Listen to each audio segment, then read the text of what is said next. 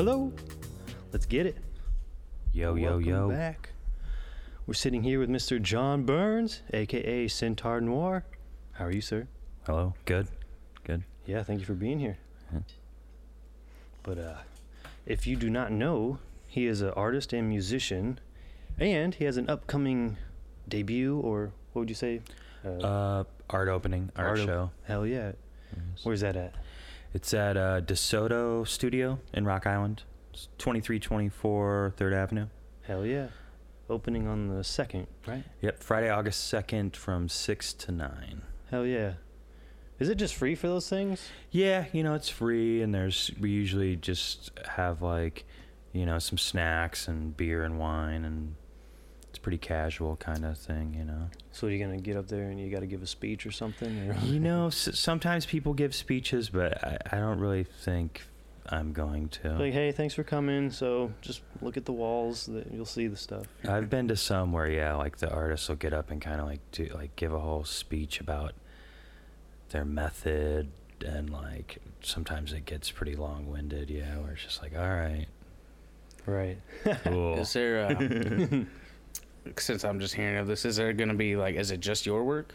Or is it gonna Uh, for more- this show, yeah, it's just my work. Yeah, Nice. Uh, DeSoto's. It's kind of a newer place. They the f- first show they did was like three months ago, but they're gonna start doing more. Like every month, I think is gonna be kind of a new artist, That's and cool. then they I think they might do like some group shows Okay. at some point, but. That's awesome. So you got a lot, a good amount of work then, right? Yeah, you know, it's I've been working on a couple different series of works that I'm gonna f- display in different different ways, kind of. So it's gonna be a combination of some prints and some drawings, and then some bigger sized paintings, and there's a bunch of different little stuff, kind of. Nice. Is everything for sale? Uh, yeah, most everything's going to be for sale. I'm doing kind of one. One of the pieces is going to be kind of this big installation uh, of like a series of portraits. It's fr from the Portraits for Choice series I've been doing, but it's just going to be like a, a interactive sort of installation where I'm going to print out just black and white versions of it, and then have like a bunch of markers and stuff sitting there so people can come in and like color Ah. their own. So that that I won't won't sell that, but everything else, yeah, will kind of be for sale. I I gotta go go do some coloring and shit. Yeah, it's, it should be fun. It's it's you know they're they're usually pretty relaxed kind of vibes. The art openings around here, so it's just like people hanging out and Nice. You got any soft music playing in the background? yeah, there will be some soft music. Yeah, some you know some different stuff. I, I think uh, I might have somebody DJ, but I, I might just make a playlist and Nice. Just play your music too. Play some the, the full effect. that might be kind of weird. Is it I, too yeah, much? I was Get a load thinking about that. Yeah, Really? They don't have to know it's The your goal music. of this guy. Hell yeah. And how many? Do you know how many pieces you got there? Uh, well, it's gonna be probably you know like five or six large canvases, and then some smaller canvas pieces, and then a series of like little framed uh, drawing prints type things. So, you know, I mean, it's gonna be you know probably thirty or more pieces.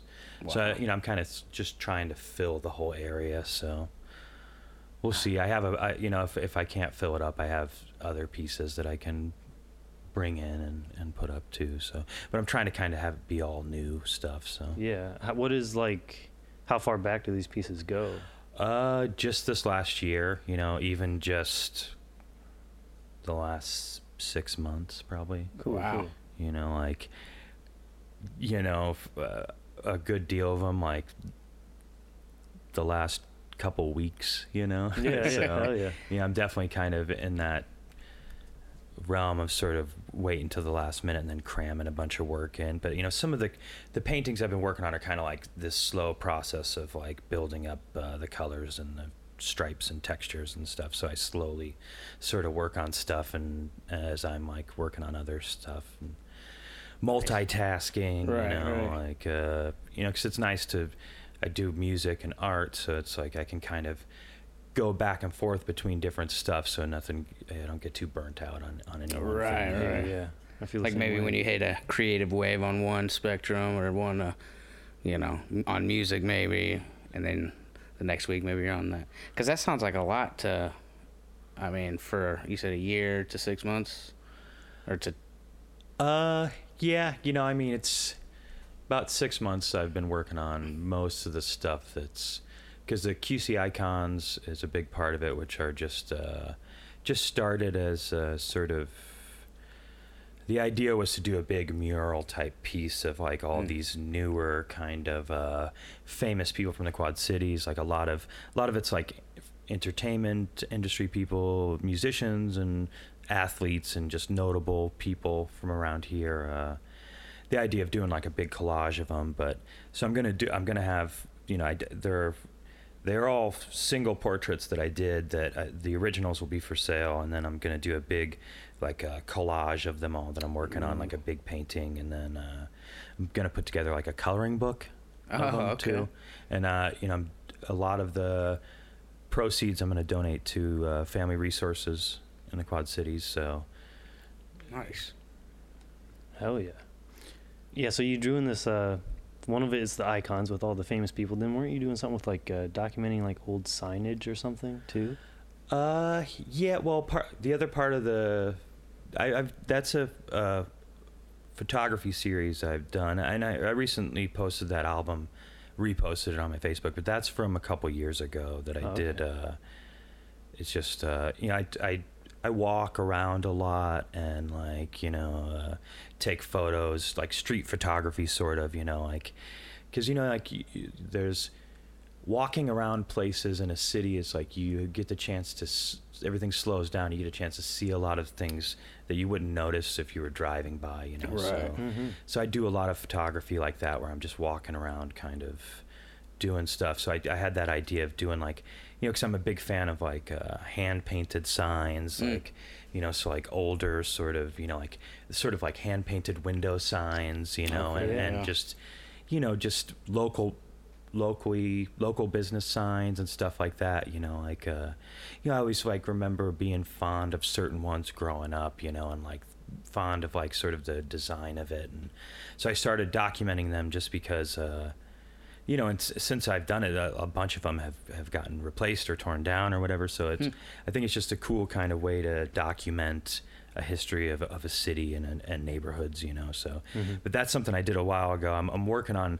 I've been collecting a bunch of photos of signs in Rock Island. So the next one's going to be signs Rock Island. But I've never shown any of those. They were just stuff that I posted online, and Mm. they're just kind of like archival photos.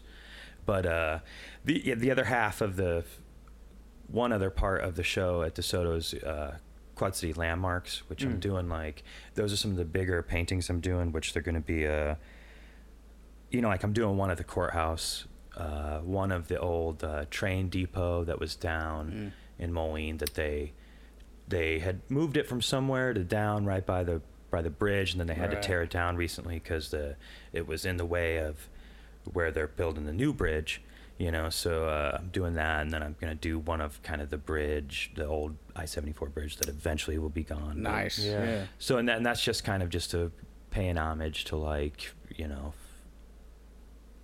important structures in the Quad Cities, kind of you know.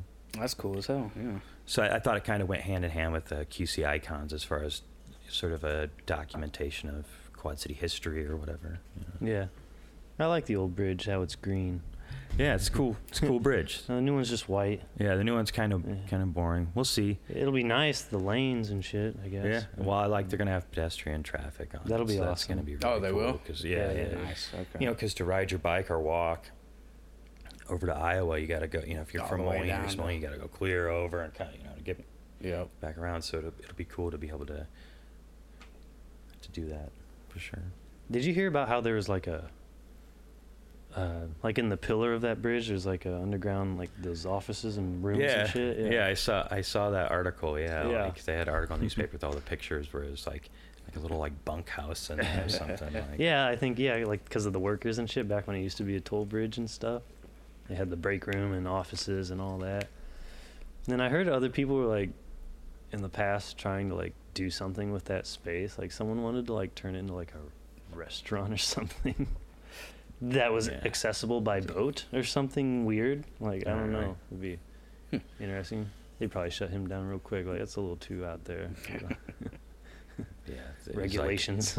He's at like a city meeting. He's like, "Stay with me now. Stay with me. This is my vision. Yeah, hear me out. We're gonna have, we're gonna be able to bungee jump off the." yeah. yeah, right. I was thinking, what if they tear down the bridge but leave the pillar thing with the rooms and shit, and you could just buy that as turn it into your house, only accessible by boat. Kind of rad unless like a barge fucking jammed into it. That's sturdy. It'll take out the barge before it Yeah. collapses, maybe.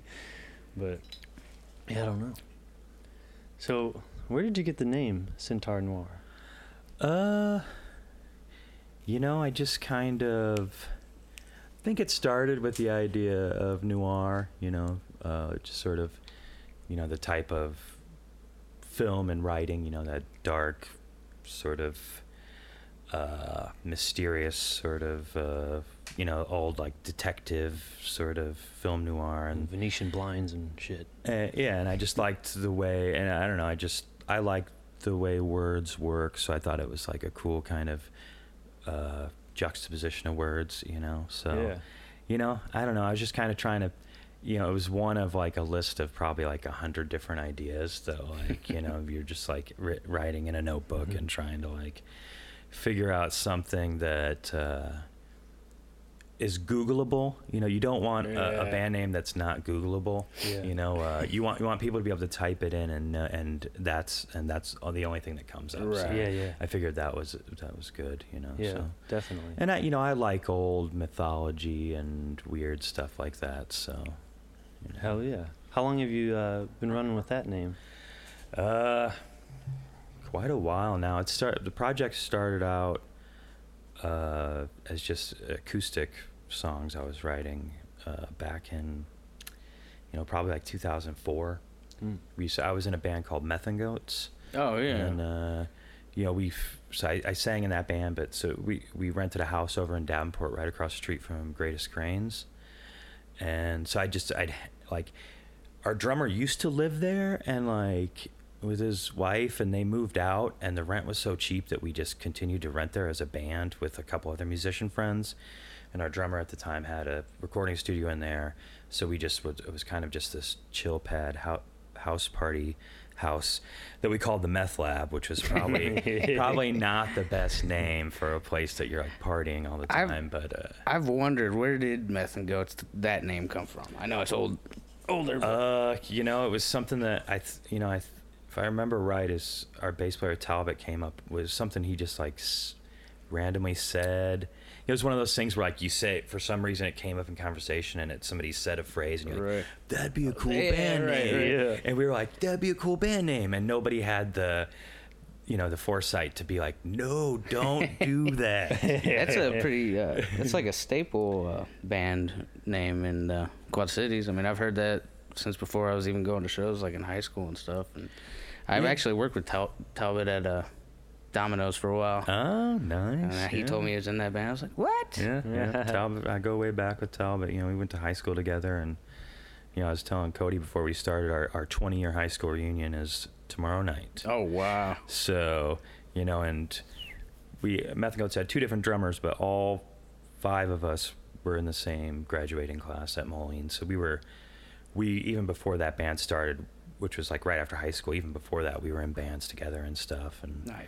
You know, we played together for years and toured around the country and got into all kinds of trouble. And but uh, yeah, the name, you know, it just uh, it at first was kind of like we caught a lot of flack, but then it just like kind of, you know, it's sort of we realized that it was kind of a, a fitting name being from the Midwest. You know, as we kind of went around the country and you know, people like, you know, like.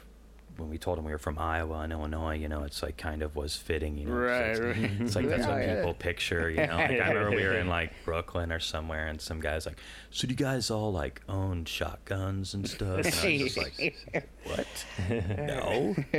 I mean, maybe. Yeah. You know." QC population of like 500 people or something, small ass town. Yeah. Or you know, it's like we got to the point where you know we used to we had a lot of jam spaces in Iowa, and we played in Iowa a lot, and we're friends with a lot of people in Iowa. So we would say we're from Iowa because it was just easier than saying you're from Illinois, because then people were always like, "Oh, like Chicago," and Oh, we'd be like, "No, we're like on the on the other side of the state," and then they'd be like, "Oh, so like a suburb of Chicago?" Yeah, right, right. No.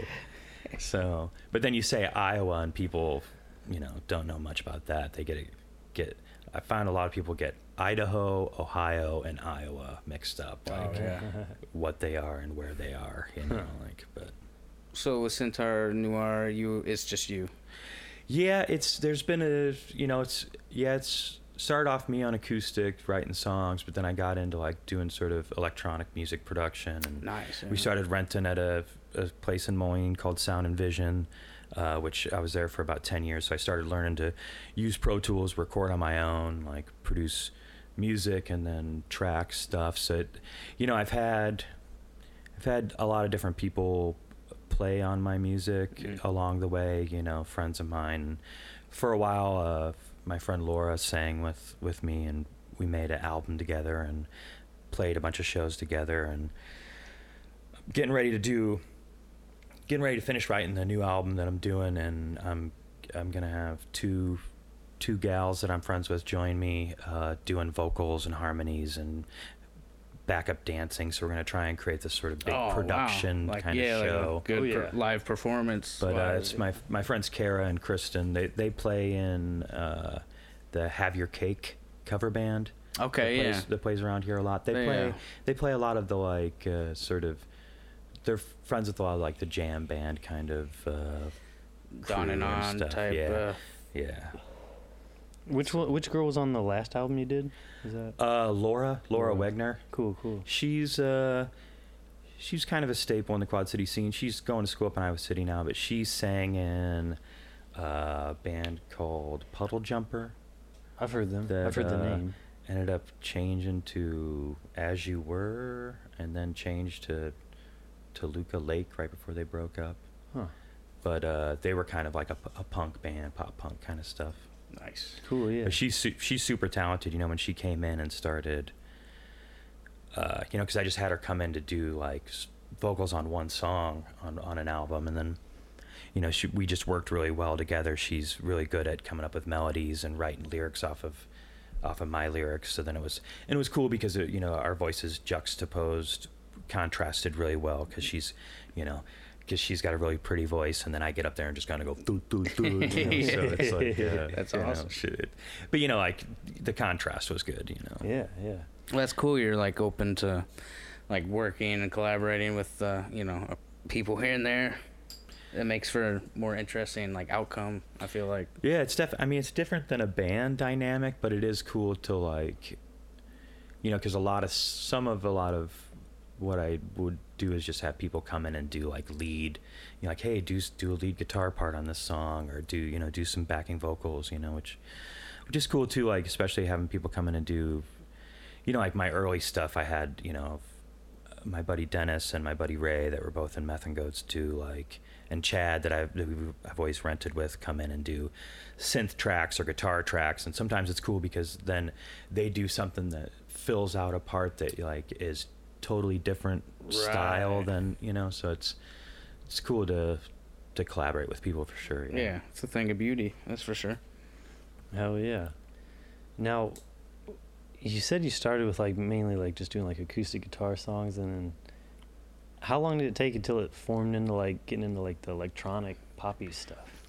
Uh, well, it was it was somewhat of a natural progression because like I, I started what I originally wanted to do was just like write like, and this is kind of how it started was I do uh just like electronic drum beats and then maybe like some minimal bass or synth and then still write the acoustic songs over it. Mm. So it was a way to do like, it was a way to like, uh, you know, I'm not the greatest guitar player, so it was a way to be able to, you know, like do sort of still rhythm type guitar parts, uh, you know, and instead of like full on chord kind of like folky stuff, I was doing more rhythmic Right. right. sort of riff and stuff so I could do you know like put a beat down and write write a song over it you know and Mhm. so then it just slowly progressed from there when I started getting you know uh, different electronic production software you know so then you just kind of travel down this rabbit hole of of coming up with different ideas and trying to to do different stuff. You know, I always kind of want to do something different.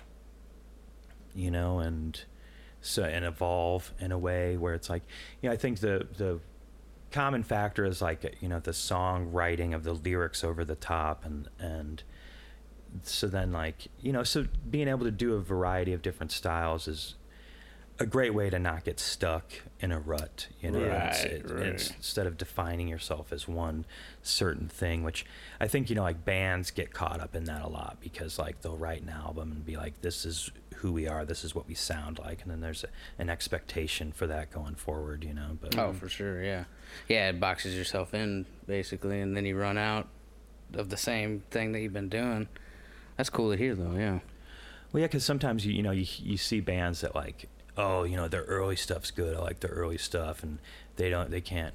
You know, it's like to me uh, as a musician, if like you know, I think you should always be growing, and you should always be writing something you think is better than what you wrote before. You Oh, know? and- yeah. And if and if you're not, then like I mean, you know, still keep writing. You know, don't let anybody tell you what to do. But I think you should always be striving to do something different and cool. You know, or I don't know. You know. Oh, for sure.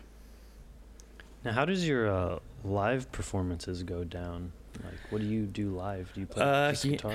You know, a lot lately it's just kind of like I just kind of MC and sing over the top of like produced music, you know. Cool. But you know, here and there, I like I'd like to get into doing more, get back to doing some guitar and some live keyboards and stuff, and so yeah. But lately, yeah, it's just been kind of more sort of yeah vocals over the top of the beats and sort of putting on a show and yeah. Nice. dancing around like an idiot and stuff. Okay, yeah. you So you're moving around and Yeah, stuff. All right, yeah. Yeah. Yeah. We I could call that you an name. alternative rapper or something. It is. It's you know. It is kind of like that. Yeah. You know, it's like you know, and I, I have I've I've heard some criticisms from people you know about my stuff is that you know and, and uh, you know I'm my own biggest critic too. You know, it's like yeah, I do feel like I could be doing more performance wise, live wise, but you know, it's. uh you know, because people, you know, I'm always entertained by watching musicians actually play. You know, like when I watch a band, usually the drummer's my favorite thing to watch. You know, Mm. because but yeah, I think if you're like putting on a show and it's entertaining and it's a performance, you know, Right. it works for Beyonce. Yeah. Yeah, oh, I mean, uh, you know, It can work for you, I'm Yeah. sure. now, when you are writing and recording, do you use keyboards or is it all just like electronic and stuff? uh, yeah, mainly it's just like uh, production within my within a computer, you know. But uh, you know, so you know, you do kind of like the like I've, I've I haven't really gotten into using like MIDI controllers very much. So mainly, uh, I just do sort of, you know, I'll do some melody stuff, just like you know, on the home row keyboard kind of style stuff. But Oh yeah. Yeah, it sounds really good. I'm stoked to hear the new album too. Do you have a name yet for the new one? Uh, no, not yet. But it's uh, yeah, writing this album's been a little different because you know for ten years I was at Sound and Vision and I had like I was there two days a week, like Tuesdays and Fridays. I was like I'd go there all day, work on art and and like video production stuff, and then work on music and you know so it was like I, a lot of the albums were kind of written piece by piece but since i haven't had a place to record for the last year and a half like uh, i've just been i wrote all the music first and then the last couple months i've been like really like getting the songs in my head and sort of writing because then i'll write the vocal melodies i'll come up with an idea of a vocal melody before i come up with lyrics so then it's like then i slowly sort of kind of figure out what I want the song to be about. But so, so uh, this approach has been a way where I've been able to kind of like make the songs all like sort of a concept album, but not really. But it's Right. it's all kind of about cults and like Oh, shit. uh, but like how they how they compare to uh, you know normal human relationships and interactions you know like a lot of what gets people to fall in, into the trance of cults and leaders are just like you know the wanting to to searching for something wanting to fit in you know there are a variety of reasons that are that people get pulled into that that i think are just human nature, you know, Mhm, like mhm. uh, so that's kind of what. So it's like, sort of, it's like the the songs are about different cults, but also like kind of just about human nature and even my own like personal feelings and relationships. So they're supposed to be like, you know, and I always kind of write lyrics like that where they're uh, about something specific, but but uh, able to be interpreted in a universal sense, you know, Right, sort of. right. Which you know, this that's like some of my favorite lyrics or,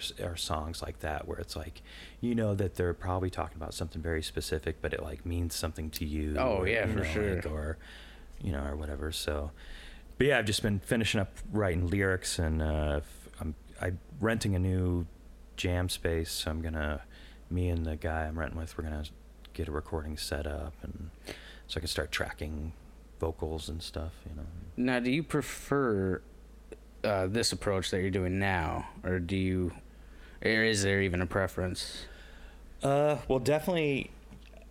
It's nice to. I would like to, you know, I wish I had had a recording set up the whole time because it's always nice to have uh, the ability to just go and, and lay something down. Right, right. You know, because uh, as opposed to, you know, like the difference would be like, right, like, okay, you're you're in a band or you're a musician, you write all these songs, and you get them ready, and then you go into somebody else's studio and pay for time, Mhm. and that that can be rough because there's so much pressure to like, you know, like we only have this much time, so it's like Oh yeah. kind of riddled with compromise. Some t- it can be, you know, and then and like yeah, like just the pressure. So it's nice to have your own setup to just be able to take your time. And I mean, you know, and the opposite opposite side of that is like it can also lead to like hyper analyzing stuff and spending way too much time Right, on something, right, you know. But like Almost making it worse. yeah, if you keep finally going get on. done like finally get done mixing something, and you're like, I don't ever want to hear that again. Right, yeah, right, Then you're like, oh, I have to go play these songs. Yep. but, uh, but yeah, I definitely, you know, the dream would be to be able to have a space where I can go and record at any moment, you know, Right. because then, then you're not, you know, even just even having a place that a jam space that you're only there like once a week can be frustrating because then there there's a lot of pressure on that day. Yeah. You Mhm. know, you, you may not be feeling well, or you know, you are hungover, or you know, you had something, you have some other plans, and you know, so I I'm looking forward to having somewhere where I can have some decent access to, you know. Oh, for sure. Yeah. Yeah, you seem like a guy that would definitely want to have like a home studio set up and definitely benefit from that for sure. You think you'd ever have like a recording studio where you'd have other people come in to record other people's stuff? Yeah, I mean that's kind of the plan with what with what me and uh, Lars, his name's Lars Renberg, uh, that I'm renting with now. It's uh, Kara's husband that is going to join the band. He's also in the Cake cover band, but he's this dude that's played played in bands for a long time, and he's he does he's real busy right now because he does like I don't even know exactly what he does, but he's he goes to music festivals. They hire him in to like come in and I, d- I think he does like sets up Wi-Fi for like Huh. music festivals. Oh, oh shit. So Yeah. he's been like busy, but he's like a very he's like a he's like a AV geek sort of audio visual, you know, is into recording bands and has a lot of gear and Nice. you know, so he's he's real cool dude. So I'm excited to to build something with him. But so you know, we're, we wouldn't. I don't know if we're gonna. Mainly, it's just gonna be to record ourselves, but you probably do stuff for people that need to do like s- simple overdub type stuff. Oh, and, yeah. You know, just whatever. It's we'll see. Hell yeah. Maybe bring in some of your friends if someone needs like session musicians or some shit. yeah, you know, yeah, stuff like that. Definitely. You know, uh, where we're located is going to be right by another recording studio. Uh, I don't know if you've heard Future Appletree. Yes. It's uh, Pat Stolley's studio that uh, it's all analog, sort of like really nice. The guy's got, you know, he's been around for a while, just like collecting gear. So he has like a wall of just like every synthesizer, you know, and just like tons of microphones and amps and, you know, so, so, you know, he, we would be more just kind of a smaller place to do to do little home project stuff, but Yeah, yeah. You know, I was never I never considered Wi-Fi at a music festival before. Well, yeah. When you said that, I was like, that's a very particular, like very specific I, job. I that- think that's what he does. Like, for like an outdoor fest or some Well, shit? just for like the whole crew and for Mm. like the bands and for everything. I think from what I gather, so he's just like setting up like Wi-Fi networks for like.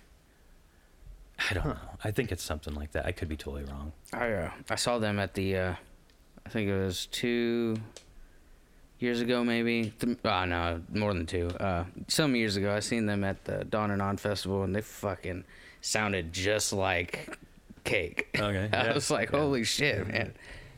you love cake, don't you? Yeah, they're yeah, I like them. I wouldn't say I'm a, like a diehard fan. I don't know any of the guys' names in that band, but but yeah, Yeah. that's awesome. I like the band. I like the food. Yeah, yeah. Can't go wrong. Yeah, if we're talking the food, I mean, obviously. Hell yeah. No, yeah, and, and they do they do some other covers too and stuff, you know. So they keep it pretty entertaining for sure. Nice. We are talking the the cake cover band though, right? Yeah. Okay, all right. Have- I just have want to make sure I wasn't. Have your cake. okay, I good, good. believe Yes, is yes. the official name. Now going back, like what first got you like into music and everything? Were you very young? Um, Yeah, pretty young. You know, like you know, my dad was really into music. You know, uh, he he was the kind of guy that had like the full stereo stand set up with Mm. like, you know, like quarter inch cables and like he did. My dad used to do this thing where he may have been like one of the first guys to make mixtapes because like my dad would he'd record the radio onto tapes then he'd go back and take out all the commercials and all the songs he didn't like and redub onto the second tape deck just the songs he wanted to hear and he had like a hundred tapes of just like classic rock songs and stuff like yeah. uh, you know, so I mean, that definitely got me into liking music. You know, I remember, you know, listening to classic rock stuff and then getting into, you know, in junior high probably was like when I started getting into like classic rock and also like, you know, alternative stuff like, you know, Nirvana, Nine Inch Nails and, you know, Pearl Jam, bands like that, you know, and, uh, you know, and then we just had, you know, so our group of friends, we had older brothers that like and friends older brothers that were in bands and stuff. So that's you know in junior high we first started going to punk shows you know. First show i went to was at a place called smile coffee house. Hmm. It was over in davenport at downtown davenport and it was like you know it was a place that a lot of cool bands played and you know it was just it was kind of like Rozz-Tox way before Rozz-Tox you know. It was like a just sort of dark coffee shop that had punk bands playing in the corner and my friend Cody, his older brother, was in a band called Crosscheck, and I went and see saw them play, and then, you know, was just immediately hooked. You know, like because I was into bands already and had gone to some bigger concerts, but like to go see a band where you're like five feet away from them, and Right. then like they start playing, and then like all of a sudden somebody shoves you against the wall, Right, and just right. like, It's an immersive jeez." experience. you know so from there you know just some of my friends p- started bands you know and yeah, you know i saw first band i played in was called trilambs. I played bass and like nick my buddy sang and played guitar and he just showed me how to play bass. Basically it was like here play this you know so that was Mhm. my beginning of playing instruments. And then you know f- then we formed meth and goats just right after high school you know. We we rented i rented jam spaces from like when i was like 17 you know like we weren't even 18 yet and we were like renting Wow. rooms in like these like like old office buildings and stuff and like we rent the first space we ever rented was in the building right across from the the fountain down on Fifth Avenue in Moline. Yeah, yeah. It's like above where the University Club is now. Hmm. But that whole building's pretty much empty. But at the time, there was like two or th- there was like four different sort of uh, you know there's like five floors and there was like kind of like there was like an architect in one of the office rooms and then like some other business. But after five o'clock, they all left and there was like a couple bands that rented there and we just had the run of the place like all night long. So we would just jam and be loud all night long and write music and so then we, we bounced around to a couple different jam spaces after that. But yes, I mean that's you know I you know I started I used to book shows a bunch back in the day when you know, we're lucky nowadays that there's as many venues as there are because Yeah. back then we had to like find a reception hall that would, you know, we'd have to pay two hundred dollars to rent this hall, hundred dollars for some guy to, Jeez. some old school dude that we knew that had a PA to come and Right. you know, and so, you know, nowadays it's a lot easier. But yeah, so definitely came from that sort of DIY punk sort of uh, booking shows and just getting crazy, you know. Hell yeah. Uh, how old were you then, and what year was that when you first picked up the bass?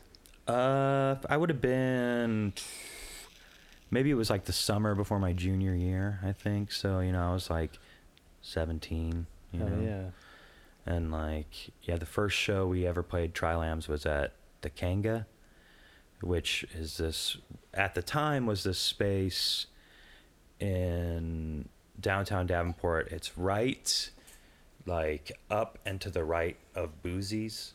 It's like on the second floor between Boozy's and where Analog is now. Okay. Okay. Yeah. And uh, I think there's still, I think there's still like an artist that rents the studio space up there, maybe. But like, uh, it was like this collective of like it's it was older dudes like uh,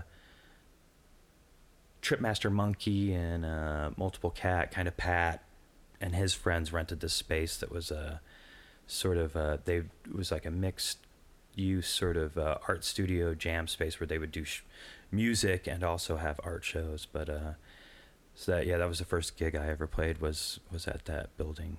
And you know, we ended up later on. Meth and Goats ended up renting there after those dudes that ran it as the Kanga moved out. We I we looked into it and we rented like on the second floor for a year or two. Then we got kicked out. And then we had one of our other members approach the lady that rented the place, uh, you know, pretending like we weren't the same people. and then we rented the third floor for a while Wow. and got kicked out of there. Why, why'd they kick you out? Uh, That's a good question. I'm kind of wondering now I think too. it's I still. I think there's still some mystery surrounding it because I think when we got kicked out of the the second floor, we just moved out because I think we had some. We started jamming at somebody's house or something. But the third floor, we officially got kicked out, and I I just remember like the landlord lady kind of being like, "That's your third strike," and we were just kind of like, "Where "Where? What was one and two? you know?" But they, we were just loud and and crazy. So I think I think Boozy's complained maybe because at the time we also had this like uh, black metal band that, Oh, that rented with us, and they practiced in the space that was closest to Boozy's, and they would practice kind of like early in the evening. So like uh, you know. That might have had something to do with Like, it. it wasn't us, I yeah. swear. Probably not when, probably not the exact time that Boozy's is popping off, and that would drown out the noise. Yeah, they're trying to do karaoke and they just hear, Yeah, right. you know. But uh, you know, and I think we were late on rent a couple times, and there there must have been some other stuff, but it's kind of funny. Like uh, that one of the when we rented on the second floor, there was this window that somebody had sprayed a bunch of like Halloween sort of decorative foam stuff or whatever, Mm. and I like drew these circles in in it. So it's like you see just like this grayed window with these circles and it's still there. This is like 15 years ago. And i'm like nobody's washed that window in that long. And that i wish i i mean that space was really cool renting there because it was just you know it was back when there wasn't much going on in downtown davenport so it was sort of just like a ghost town and it's kind of cool because where we rented looked over third street so it was just like traffic going by and you're sort of in your own world though you know Yeah. creating music and stuff What made the transition from like being in Moline to Davenport just like cheap or whatever? uh yeah i think it was just More availability for rental space or whatever. i mean yeah it was kind of a pain in the butt driving over there all the time but it was just yeah you had to find the space you know and you and you wanted it cheap you know because there was you had to find somebody that was willing to rent to younger kids that were musicians Right. and you had to find somewhere that was cheap enough because some places you'd find and they'd be like, yeah, rent's a thousand dollars, you know, and you'd be like, uh, well, you mean for like the whole year? Yeah, yeah. like, you know, so and I think, so I think Davenport, being at the Kanga, I think it was because we had known of that building and we were just like, oh, I wonder if they would rent to somebody, you know. So I think I, I think I did the research and found out who, owned the building and then called the called the realtor agency or whatever and found out and it was like really cheap, you know. I think it was like 300 something for like when we rented the third floor and it was basically like uh, just a huge space, you know. So Wow, yeah. That's pretty You cool. said earlier, uh, you were mentioning you and uh, the guy from Have Your Cake, right?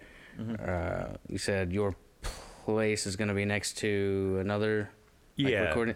Are you guys setting up like a, uh, or is it just like a personal? Just you guys are going to use it, or is this? Uh, be yeah, it's mainly just going to be sort of like uh, kind of a, a home studio, but like in a yeah. jam space. okay. You know, and I don't know. We're still. It's we haven't. Once stuff dies down for him work wise this summer, we, we'll get into doing some stuff. But but yeah, so we'll see. You know, it's it's still kind of up in the air what. You know, and I'm kind of renting from him, so it's sort of I'm just going to kind of follow his lead on what yeah, yeah. what he wants to do with the space, you know. But I think it's something where he's wanted to kind of, it's you know, it's set up. It's two rooms with a window in the middle, so it's Oh sort of, wow, yeah. it's set up to have a control room and a live room. Cool. And, and uh, it's actually in it's in the same building as uh, I work at Ragged, the new Ragged Records, in Yeah, Rock okay. Island. So it's it's in that same building. Pat's Studios on the first floor, and the record stores on the second floor, and then in one corner of the building's the jam space. So nice, nice. How do you like working at the store? It's cool. You know, I work with uh, Dennis, who was in Meth and Goats, who you know I've been friends with since since junior high. Really, you know, we were in the same uh, homeroom in seventh grade. Mr. Bruner, rest in peace. you know, uh, he was a great teacher. Uh, but uh, so uh, yeah, Dennis worked at the Davenport location, and then I, I was doing graphic design for Bob, the owner, and uh, you know he. When Pat moved his studio from the second floor down to the first floor, the, that space came open because where we're at used to be Pat's studio. Mm. So, you know, but Bob's just like, hey, I should expand, you know, and you know, because he's got probably enough albums, records for like four stores. Wow. so you know, uh, so yeah, you know, so me and Dennis worked there, and uh, you know, we both kind of co-managed the place, and so it's cool, you know, because uh, we get to hang out all day and just work on just work on records and Yeah. Yeah, and like the main, I mean, I guess like you call it theme of your work is music. I mean, essentially, that's pretty awesome. Yeah, it seems Um, like it'd be kind of get the creative juices going. It can inspire you sometimes. If Yeah, definitely. You know, it's cool to work with music and and you know provide music to people that love music and you know. Uh, yeah, I always had fond memories of going to record stores when I was younger and digging through bins for Yeah. you know finding some you know back you know and I back in the day when you couldn't just listen to it on Spotify or whatever, you had to like see a cover of an album and be like take a chance on it. you Yeah, know, yeah. like- Yeah. so, and I think you know some of the some of the younger kids and even older people that we get to come in, you kind of get that vibe. Sometimes people will be like, you know, because we have like a bunch of like cheap two dollar records that are just like random stuff. And you, you'll see people come in and be like, you know, oh, this looks cool. I'm gonna give it a shot. you Yeah. know? So it's, you know, it's cool. Yeah, it's cool. Um, it's like a kind of like a rarity nowadays. Sometimes, like finding actual record stores. It's good. Yeah, that we still know, have. for uh, sure. Yeah. I mean, we've got Ragged and Co-op, and I don't know what else there is around here. Uh, yeah, that's about it. Yeah. you know Yeah, bob owns the place he he's been in the record biz for for some years he used to work for co-op and do like because back in the day co-op was like this huge kind of franchised Mhm. record store that they were all over the midwest Yeah, and like Okay. uh, so he would he had a, he started off working where he'd go and set up stores and he was kind of like the guy that went and set up stores and then he settled into working at one that was in Peoria for some amount of years then eventually just uh, he moved back to he's from the Quad Cities so he moved back and that's when uh, that's when he started Ragged Records you know so That's pretty damn cool. Starting, Yeah. I mean, like have Ragged Records for one just sounds like an awesome fucking name. You yeah. Yeah, they killed it with the name. Um. Going back to, are you currently like? Do you have any shows coming up while you're working on your next project with Centaur Noir? Uh, yeah, I'm doing. We just announced it today. Actually, I'm doing a collaborative set with Dennis, who uh, was in Meth and Goats that I work with at the record store. He does a project called Id Pyramid. Okay. And, okay, yeah, uh, I've heard that name. So he does, you know, and he does a lot of like sort of, it's like electronic, sort of experimental electronic music that he does like a lot of like on the fly, sort of like a sampler and like a drum machine and sort of and synth. So he does like different types of sets. You know, he's kind of evolved as a, as a project himself. But uh, yeah, we just practiced for the first time last night actually to just ki- we're kind of just gonna write a set together where I'm, he's gonna do most of the music and I'm just gonna accompany him on vocals. So uh, we we did an album together back a long time ago, so it's kind of a continuation of that. But it's, we call it Id Noir, so it's just like a Oh, combination of the two names. And even but- that name sounds real. That's like catchy. But yeah, so we're doing we're playing at Rozz-Tox at the end of August Cool. with uh, this band that Dennis is friends with from Detroit. That's gonna come. They call it uh, Deadbeat Beat, like Deadbeat Beat. Nice. Cool. But uh, uh, they're like kind of like cool garage rocky sort of like, Mm. but like with kind of a punk sort of indie thing going on. So Nice, nice. Now, um, so your first intro to like instruments was like bass. What came after that? Uh, yeah, like I said, you know, I, I bought a, I around the same time that I started playing bass, I bought an acoustic guitar, you know, so it's so, you know, kind of w- was learning, building my chops up playing bass, but then also I kind of just like trying to learn to play guitar on the side, you know, like just like learning bar chords and Right. you know, doing other chords and just trying to sort of figure out, you know, the instrument, you know. So it's it's kind of that, and then you know, and even just you know, being around other musicians and being in jam spaces, you you know, there was always kind of a, a drum kit around or or a keyboard around, so it's like you sort of pick up some of that stuff too. But Mhm. you know, I'm I'm I'm like good enough to mess around on a lot of instruments, but like I just I just kind of suck mostly at instruments, you know. But like I've just tried to learn to manipulate them enough to like write songs that I can sing over, sort of, you know. Like, Yeah, yeah. So that's you know that's kind of been the progression of Centaur Noir. Even it's like started with acoustic, but then I like started doing, you know, electronic production. So it's just kind of the end result is just like finding something I can write a song over. So Yeah. of, you know. Does your, uh, I mean, does your lyrical content have a running theme throughout the things that you put out with Centaur Noir, Uh, or is it just kind of? Yeah, you know, it's sort of like I mean, there's different stuff, you know, like socio political sort of stuff, but like mixed with like you know, sort of hard heartache love song kind of stuff too, you know, because Nice. that's obviously stuff that we, you know, artists, musicians like to write about, you know. It's, it's relatable, you know, but uh it's a lot of it's kind of like, you know, it's some of it's sort of tongue in cheek, so it's like, you know, it's like some of it's pretty serious, but then like, you know, you might team up a, lo- a serious line with something that's like kind of a little more silly and sort of you know, I, I like telling a story with a song, sort of, or yeah. So it all depends. You know, sometimes, you know, er, early on doing like punk vocals was like a little different because you're just like screaming and like, uh, so a lot of them are sort of like short, sort of bursts of different ideas, sort of, you Right. know, but.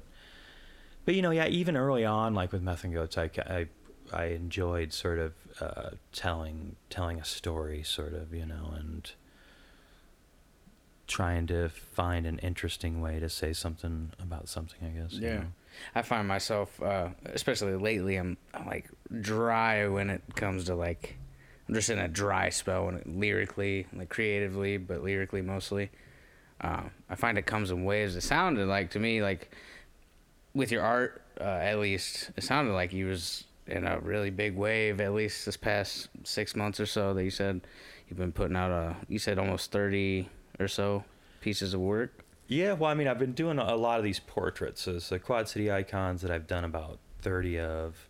Then I've been doing this Portraits for Choice thing, which I'm at like 68 or something of them at this point. Wow. Like, and I'm I, I had to cut off the submissions at like 100, but they're they're portraits of, of friends that I know, and it's it's a um, donating 100% of all the money I make off it to uh, uh, the Missouri chapter of the NARAL. I don't know how to I, I pronounce it, but it's seen a, I seen your it's poster. the over there. National Association for the Repeal of Abortion Laws. So it's it's the Missouri chapter of that. Uh, you know, it's so they it's the organization does a lot more than just you know abortions. It's all about uh, you know good uh, reproductive sort of health for women in Missouri because Nice, yeah. it's really you know Missouri. You know, a lot of those other states that are down south. It's like you know not to talk bad about the South, but you're more kind of, you know, they're more Bible Belt, but like Missouri is like pretty, cl- you know, I mean, it neighbors our state, you know. yeah, so Yeah. for sure. So that that whole idea came about just because I wanted to. I had already wanted to do like portraits of like a lot of my friends and people in the community, and like, but you can't just be like, hey, I want to do your portrait, like, pay me to do it, you know. So it's like instead I had this idea of like, you know, like because you know, when all that abortion stuff, laws against women's rights, you know, I mean, it's really it's a human's rights, it, human Mhm. rights issue, women's rights issue, and you know, when all that stuff came about, I saw a lot, a lot of people posting on social media saying, you know, saying like, uh, disappointed at that that men and other people weren't standing up more vocally about it, you know. and Right. I kind of got to thinking, it's like, well, you know, yeah, I can share an article or post something here or there, but you know, I'm really only friends on Facebook with like people that already think the same way as me. Yeah, Yeah. I hear you. You know, it's like even my family members are all like on board, so I don't have like that crazy racist uncle or something. Right, like, right. Like my family's all pretty liberal too, so it's like, you know, so I thought like, what can I do to actually make some type of change? You know, so it's like, so it ended up being real cool. Like all these people have been you know, it's kind of overwhelming how much uh, I've been having to work on it. But it's cool. Like, you know, it's twenty bucks for a, for a portrait, and I just kind of I do them. I do the black and white uh, by hand, and then scan it in, and then do like a collage, digital collage Okay. to color them in. And they're only digital. Like I haven't been printing them out for people. So they, you pay twenty bucks and you get a you know profile picture or whatever. Yeah, but yeah. Uh, so it's you know I'm it's I'm gonna it's we're gonna end up raising like more than two thousand dollars probably in the end, or maybe Nice. even more. So Oh, that's awesome.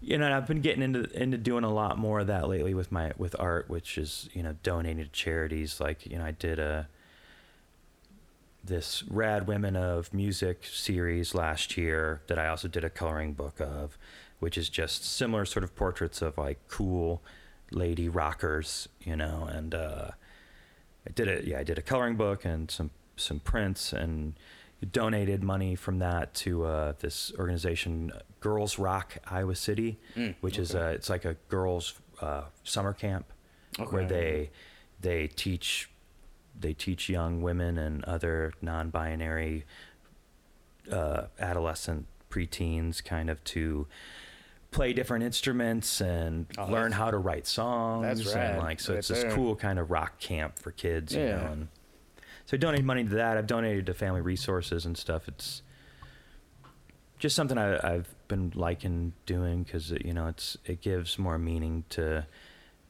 to to creating art when you can help people because I think that's the goal like as musicians and artists like, right. to like open people's minds help people you know so I was just about to say that. I feel like that's like almost every artist's, eh, you know, ambition is to make some sort of difference or some sort of significant uh, contribution to something.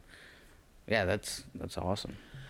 but yeah that's so that's you know it's uh I forget what you're asking uh, so yeah I've been working on that Me you know too. but at the same time I've been like I said writing lyrics for the new Centaur Noir album so it's you know like I said it's it's good I like to multitask and sort of work on something and then take a break and work on something else Yeah. and you know so Keeps don't you busy, burnt. I'm sure, right?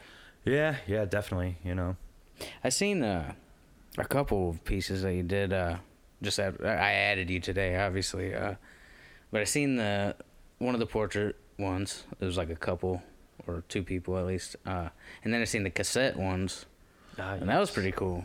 I mean, was there anything? Was that like requested or something, or is that? Uh, that well, those mixtape. Pa- I call them mixtape mixtapes, paintings, but yeah, they're just they're right. sort of these anthropomorphic uh, cassette tapes with eyeballs in the in the real parts of the cassette tapes. But uh, I've been doing those since back at the Sound of Vision days. So Oh, okay. it's something that I I started doing them, and then like people liked them, so I kept doing them. But I've I've done yeah the the ones that I'm gonna have the three that I just made are number 49, 50, and 51. So I've I've done over 50 of these paintings, and they're most of them are like small to medium sized Yeah. canvases that that I've done. So yeah, It's very. Uh, I'm gonna make up a word here. Wallable. Like if I seen that, uh, you know, at like a showing or like some sort of uh, what'd you say is that DeSoto? DeSoto. Yeah. Yeah. Like if I seen something like that, I'd be like, oh yeah, I want to get something like that. Yeah. Put it up on the wall. Put it up on in the room or something. It's very definitely. nice, visually pleasing. it's like yeah it's kind of like an ongoing series you know like uh and like you know if i do like an art show and i don't have any of them people are like oh where i wanted to get one of those mixtape Yeah. ones you know so it's so i just keep making them kind of Just got some stuff. Well, I got one here for you if you want. yeah. What's your medium that you usually paint in? Uh, I use acrylics mostly, but I, I do. I do a lot of like uh, a- a lot of drawing on top of paintings and painting on top of drawings. Mhm. So like I might start something with a drawing and then I paint in the color, but then I also do like paintings where then I draw on top of them. So it's acrylics and marker and uh, you know different. Pretty much that, yeah, marker and painting. Hell yeah! And you said for those ones that you were doing for friends, like for like profile pictures and shit, where you did it digitally. Yeah. When you did the black and white, is that like just acrylic black and white? Or Uh, like- no, just pen and ink. Okay. just so that's like they're like kind of just contour line drawings Mm. so and then so then it just you scan it in and then just f- i fill in fill in the skin tone and the backgrounds with different sort of collage stuff that i've found online like a lot of it's like i'll find these different blogs that just sort of have scanned in print media so like scans of old like magazine articles and advertisements and just other random sort of pop culture kind of stuff from the 70s 60s 70s or 80s that you know i try and not i try not to like use anybody's like use anything that's like too much somebody else's art right. you know, or whatever. But I mean, for this project, I've been a little more lenient on using different stuff for backgrounds because I'm cutting it up and you you know cut and pasting in Photoshop and using it as different parts of different backgrounds and stuff. So it's you know, plus I'm not profiting from it, so it's just Mm. kind of a, a cool little pop art kind of thing.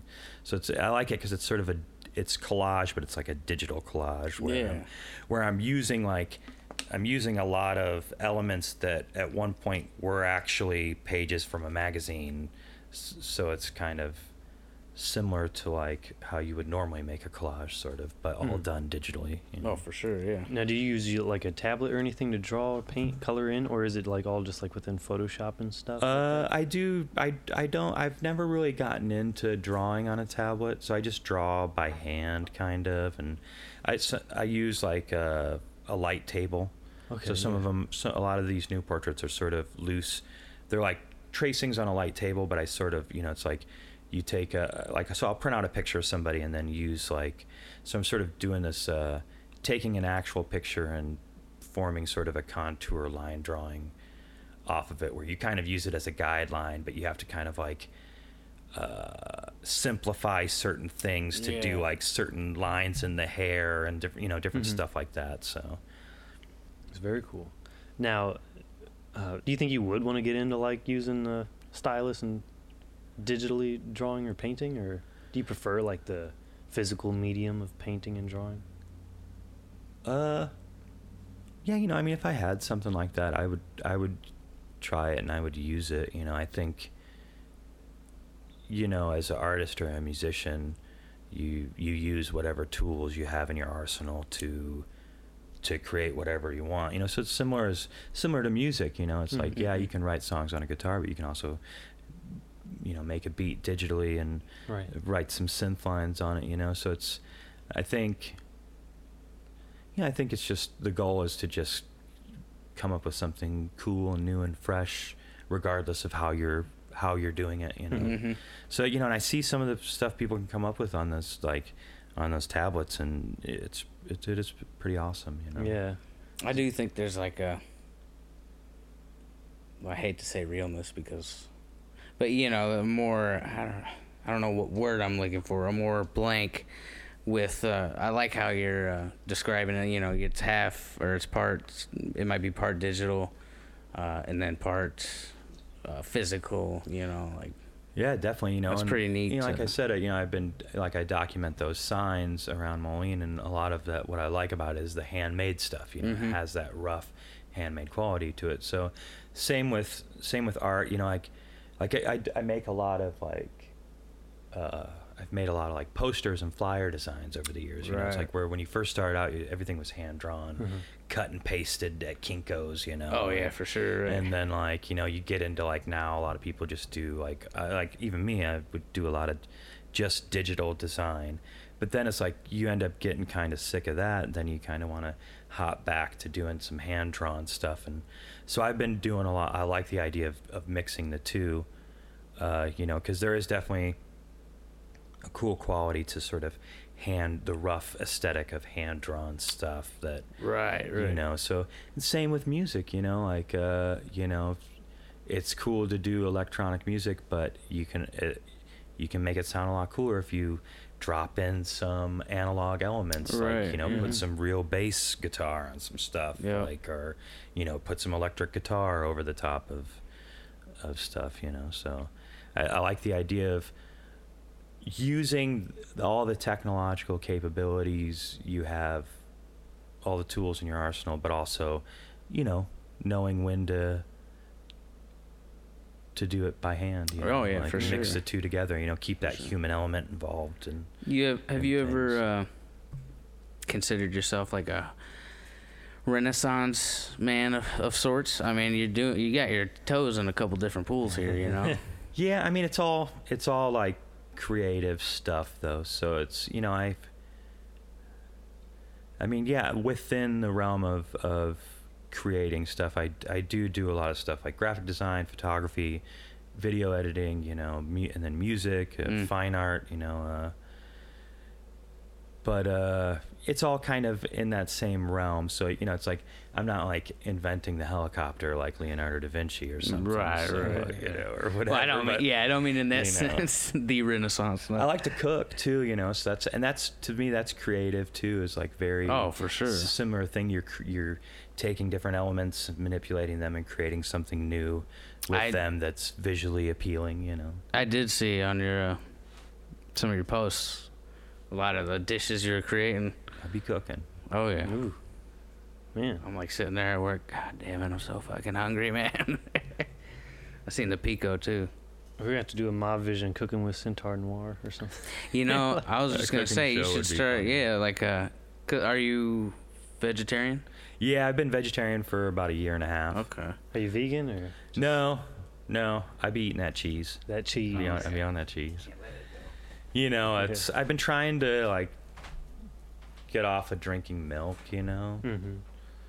or, or milk products, you know, because I like almond milk's awesome. You know, it's like yeah, dude. I fuck with that well coconut milk that. too. Yeah, coconut milk's awesome. It's awesome. great. Hell there's a lot of alternatives out there that you know you don't have to be dependent on. oh yeah. You know, and I I went vegetarian mainly just for like health reasons, just to kind of feel better, so I'm not like, you know. But even then, you know, it's like I still, it's like it's like you go vegetarian, but then it's like I'm just eating like eggs, cheese, and potatoes, and like, just like still, just, you know. So I, you know, I was thinking about that today actually at work. Uh, I I just got my wisdom teeth out. I know unrelated, but uh, they told me take ibuprofen, make sure it's in your system for 48 hours. And for some reason, the last couple days, while I've been taking ibuprofen, my, like I've had this like rounded pain, not a sharp pain, in my chest. I didn't think it was the ibuprofen. I'm like, man, dude, maybe I've just been eating cheeseburgers for too long. And like, I wonder how my body would react if I changed up my diet and got like actual, you know, actual real nutrients instead of eating all this processed stuff. And I feel like that's a good way to stay away from the processed stuff. Is is uh, or you know, a good out of many, I'm sure. But a lot of the dishes I seen that you were cooking up, I'm like, that looks really good, and it's, you know, Yeah, not definitely. It's it's good to switch up your you know if if yeah if you're having like if you're feeling sluggish after eating yeah I mean and there's you know quitting eating meat and animal products isn't isn't the only thing you can do you know like a lot of like you have a lot of food high in acids and stuff Mhm. you know that Mhm. I had a problem with that too where it was just like you know sort of like acid reflux kind of Oh, right, stuff yeah. going on Same you know? here. I think that's your problem. Yeah, you've had like heartburn since you're like two years Yeah, old. tell me what my problem is, please. Well, I, I was pretty rough for a while there too, when I was like drinking energy drinks and yeah. Mm, Oh just, yeah, for sure. you know, spicy food. I love spicy food, yeah. so you know. Oh yeah. Um, I hate to keep crossing back and forth here, but with with your artwork, would you? How long have you been making, like producing artwork Um, aside from music, obviously? well, yeah, I took some art classes in high school. I, I went to Blackhawk College for art, so I, t- I took art classes there.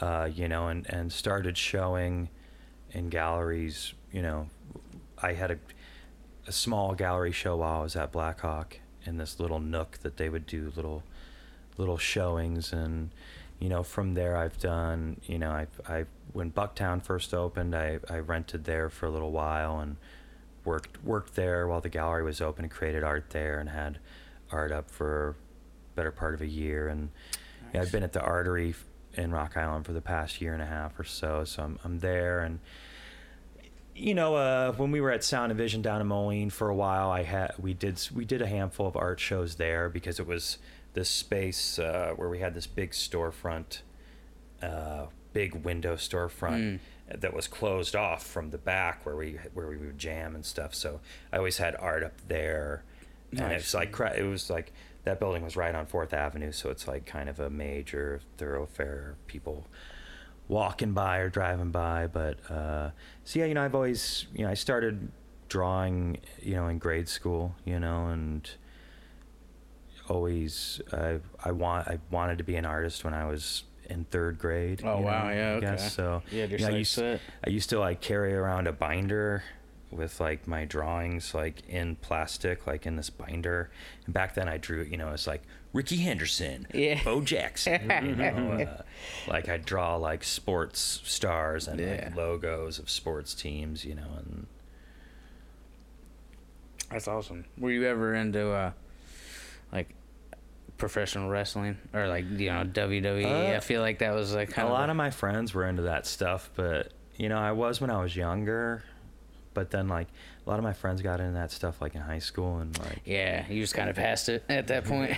yeah, you know, it kind of got to the point where I was uh, just, you know, same with like video games. Like I was into video games, but then once I started making art and music, it's like, you know, uh, there's no time for that stuff. Yeah, You know, yeah. It's like I, I got, I have other stuff to do. You know, I, I'm big into like, uh, you know, films and movies and TV shows. So that's what I do to unwind. Is like I just chill on the couch. Oh, for sure. You know, maybe, you know, because even then, it's like sometimes I still got my laptop and I'm working on something, you know, or whatever. But but yeah, never never really got big in into the wrestling. You know, I, I I appreciate it for what it is, and like right, right. you know, for sure liked some of those characters when I was younger, and liked sort of the theatrical nature of of it all. You know, and it's.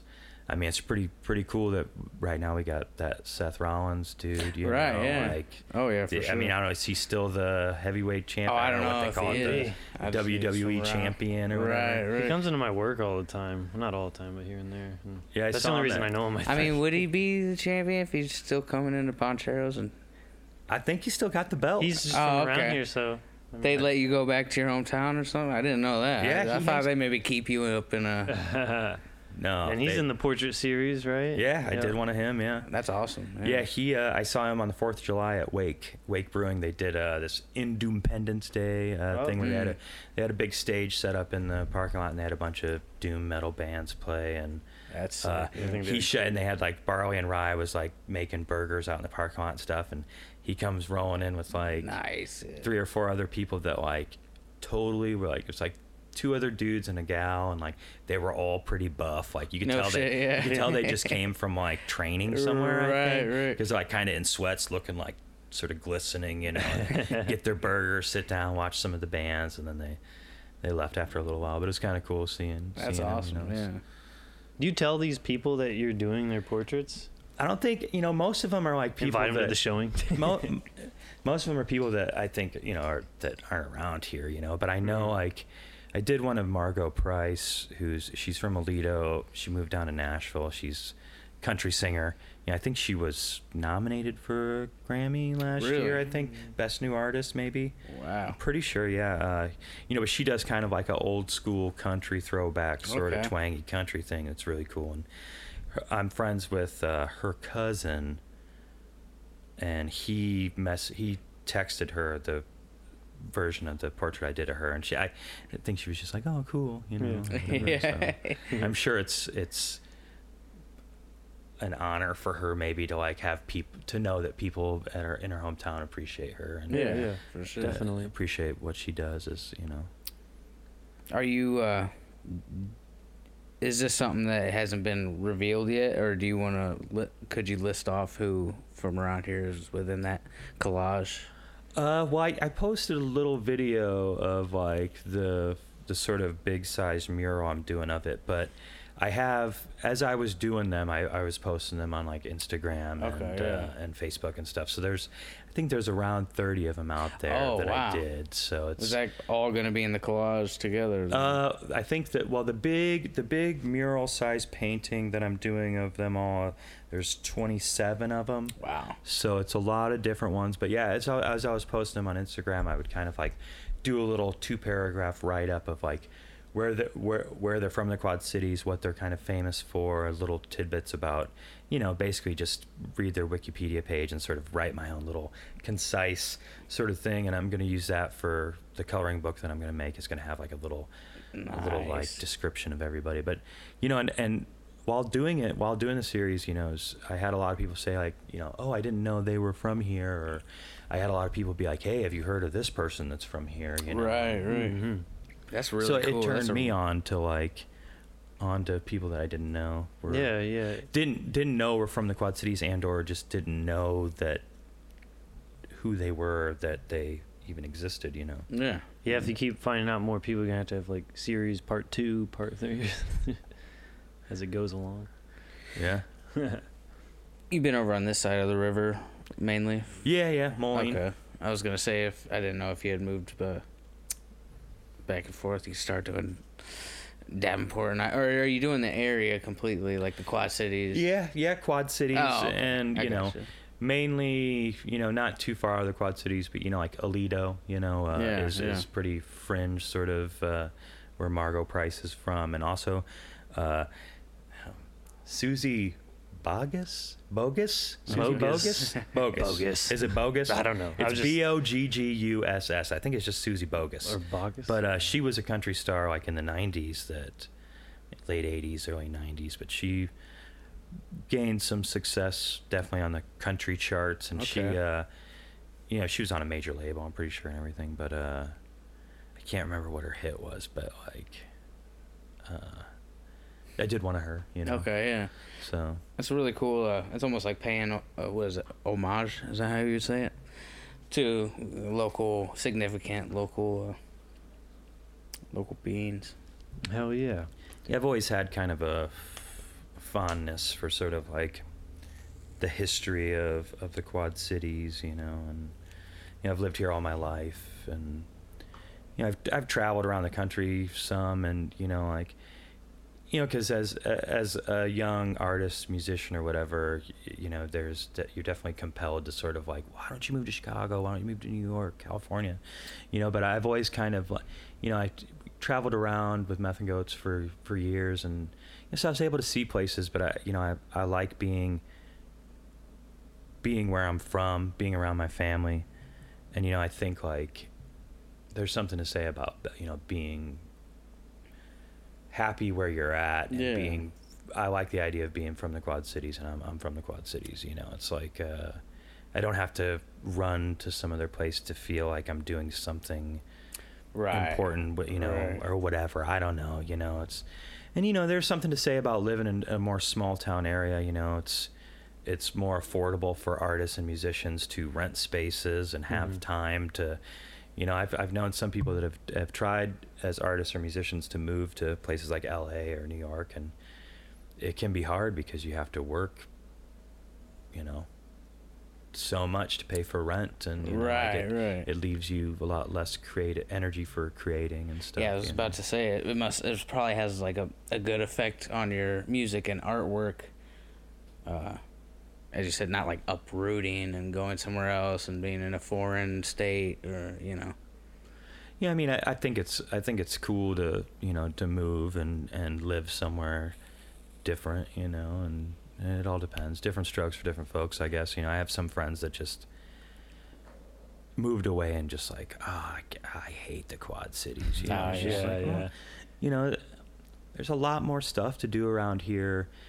You know, just in the last 10 years, what they've been doing over in Davenport and Rock Island, you know, having, like I said, when I first started going to shows, we had to rent a reception hall to like even be able to play. Mm-hmm. And like now there's multiple music venues. I mean, we have two arcade bars, you know, a great art gallery, you know, a couple different great museums. And, you know, it's, it's getting to the point where the Quad Cities has pretty much everything that you know a bigger city has as Yeah, far as like you know there's a lot more stuff to do nowadays than than when when I was first coming up or even when you guys were first Oh, coming for up you know, sure, yeah. Yeah, most it's, definitely. it's been you know i think the only th- the only thing we really need around here is like a cool indie movie theater would be cool That would be Ah, rad. you know, There's we- a spot. we used to have one back in the Oh, day really? Bruin, there was a place called bruin view Yeah, Okay. yeah, that yeah. uh, was in rock island where they would do uh, you know indie movies and have bands play too and do like big lebowski nights Oh, nice. Yeah. Yeah. indie movies so I remember going there with my dad when I was younger. It was like packed, and they were just playing like some like Three Stooges marathon shit or something. It was crazy. probably. That's what became Supper Club, you know? Oh, okay. Yeah. so I like the supper club setup. You ever play there? uh, I've I've been there I was there once like the first day they opened Oh, okay. Yeah. Oh, yeah, yeah. I just like the seating and how it's uh, goes uh, downward into the stage area, and that's Yeah, and that's what when it was the theater, you know, like Yeah, right yeah. above where the bands would play was where they had the the screen, so you could they had seating there Okay, where they would have like it was like kind of a t- small little tables in between each two seat like you know Mm. normal kind of movie theater seats and then along the top there was like tables where you could sit and you could still have a good line of sight of like movie, cool. the movies and it's pretty cool then they they moved to the to the rocket theater that is now was the establishment theater where uh, ComedySportz was at but now i think it's the center for living arts or something moved into Okay. there Hmm. i think they do like ballet and some other stuff nice. so but It that, would- that's like kind of right in rock island right by the pancake house like around it's the place that has the big marquee that lights up and stuff but that building's really dope too so there is like a small. Was it like it used to be a movie theater down in East Moline? Yeah, down in East Moline was the old like it was like a porno theater. oh yeah Oh, it yeah. was. Yeah, Oh, yeah. That's what it was. And then like Oh, late the last person that owned it, he like sectioned it off. There's like smaller viewing rooms. Wow. Instead of one big You know, I thing. we we had talked about Let's go open it up, boys. getting, opening it up, but go you it. said it's like almost condemned on the inside or I mean, like that. the- it looks nice on the outside, to be honest. I like that idea, But having a, the a inside. theater of sorts that doesn't show just like new release movies and it shows classics or like uh, you know indie films yeah. and there's a lot of people around here uh, that fuck with and make that kind of stuff. I'd like that'd be cool to have like a venue for them to showcase their stuff Most definitely. locally. You know, They've been doing. Uh, there's a small theater inside the Figge that they've been doing uh, this series. You guys check out. It's they've been doing it less and less recently, but it's Cinema at the Figge. okay, Okay. But it's ran by uh, Josh Ford, Ford Okay. Photography. okay, Josh Ford, he's a local guy. He's he's a Moline dude too, but he uh, he does photography and videography, and he's worked with like some bigger bands. Like like they he gets jobs where he travels all over the world, basically doing Wow. like photography and video stuff. But he was sponsoring uh, this series at the Figge where they would do show sort of some short films, and then they would do like a live music's performance that would score some type of video, That and then they would do a feature movie. Okay. You know, so, so they've done like documentaries and also just other feature films. But you know, I've I think they're going to continue to do it. He's just I think Josh is just so busy that he maybe that's why they don't do it all the time. But it's really cool. that the little theater they have there is really cool. It's like Nice. nice seats and it sounds really great. And it's small, but it's it's pretty cool. And, you know, the thing about the, I mean, there is a possibility to have something like that around here because the technology has gotten to the point where you can, you know, you can somewhat afford like a digital projector, and Yeah. do, like, Right, sort- right. and set up kind of like a small scale indie theater somewhere. You know, so you're not necessarily dependent on like moving into some former theater. Theater, you know? right, right. Because a lot of those like there's one there's one in downtown Moline that used to be a theater that's like right on Fourth Avenue, like Yep, it's like surrounded by uh, these other buildings. Like Third or Fourth Street down in the Floreciente neighborhood. Yeah, like, yep. and it was it was a theater back in like the 50s or maybe even maybe even before then. But Wow. you know, and it's cool. It's if it's you really easy to drive by and not see it, but it has a similar kind of you know where the Mhm. marquee comes. Yeah. and uh, you know, but I'm sure that building's probably similar. It's probably just like so old. and Right. kind yeah, I don't know if that one's used or if anyone just used. It. No, it it's for been something else. vacant for years and years. Yeah. So it's I think it's another one of those things where it's just, you know, you'd have to pour so much money into just getting the building up to code. You know, like, Yeah. like I don't even know what the the Bruinview building that ended up being a supper club. I don't. You know, I think they built in a lot of that stuff to kind of custom make it sort of a, a theater. I think it Yeah, was. yeah. I think it was just kind of an open. Yeah, because it's like built into the basement, basically. Yeah, yeah, like so- yeah. I think they, so that that might you know, interesting the way they they put that all together, and it was definitely a cool spot for a while. Hell yeah. With uh,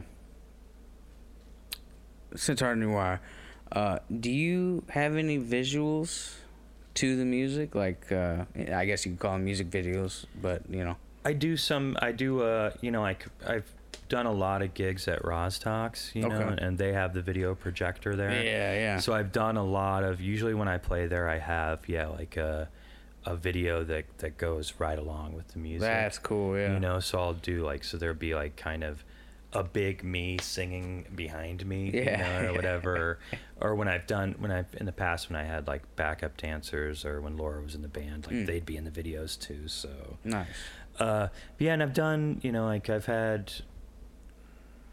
I've used some projectors here and there for other stuff.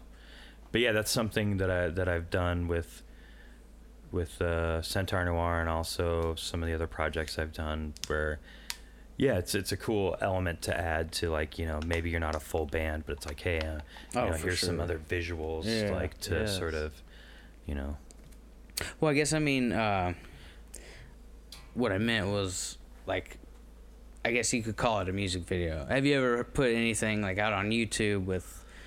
Yeah, yeah, I have. Uh, I was I was telling Cody a little bit about it before this, but uh, I have a YouTube channel and I make music videos and stuff. I I do. So there, you know, there's a bunch of Centaur. There's like probably too many Centaur Noir music videos out there. Yeah, 'Cause okay. it's That's like, good. That's good. You know, like for one album, I made like a video for every song. Oh, that's you know, awesome. I would Yeah. like to do that, like for like for our stuff too, just for fun. Like it's Apparently, I need to do a little more research before I There's- co-host. That's fine. We're all we're all learning here. you know. awesome, though. Yeah. traveling and this journey of life, you Mhm. know. Uh, but uh, but yeah, so I, I started, you know, I started making Centaur Noir music videos, and then people were like, "Hey, you should make a oh. music video for my band." And then I started doing that, and then, you know, it led to like a bunch of different people that I've done videos for, and I'm not, you know, I don't have very good gear, and I'm not particularly very. Well, you know, I wouldn't sell myself short. I, just, I don't have good gear. Yeah. But you know, yeah. it's like a lot of times, you know, the concept, the video is all about the concept and like the idea of it and doing something visually cool. So it's you know, it's it's you know, in a lot of ways, it's like bring you know, bringing music and art together in a very cool way. You Yeah. know, it's like so. You know, I think it's it's awesome to use like to put visuals to music in a way that is is cool. You know, so I've I've done a lot of the music videos I've done. I'll use like I started off using a lot of like public domain video collage kind of stuff. So I'd like yeah. use some weird video I found that was like originally some PSA for you know. I always like those kinds uh, of videos. I mean, you see that a lot nowadays with like uh, certain kinds of rap. These days, they'll throw in like, well, I guess I see nowadays a lot of like clips of like an anime series or something with some effect over it, so they probably don't mm-hmm. get copyrighted or something like that. But Yeah, there's you know there's places online that you can find a lot of like public domain video Yeah. stuff and you know so sometimes I would use a lot of that stuff and just like collage, cut and paste and collage different stuff together. You know, maybe sometimes it's like plays off the lyrics, you Yeah, know, yeah. or maybe sometimes it's just something that's visually cool, you know, or you know, I use I use a green screen for some of it, so it's like some of the videos will like I'll have like the band members in front and then put something behind them that's something I found online Nice. or created or you know it's like yeah for a while there music videos were a real big thing like t- about 10 years ago or so you know where it was like the the technology got there where everybody could make their own video and it was like a big thing like when there are a lot of music blogs still out there and like oh the video premiere you know right, right. or uh, you know but it seems like it's and it, it used to be making a video used to be a way to get people to actually listen to your music uh, about 10 years ago or so Mm. because Mhm.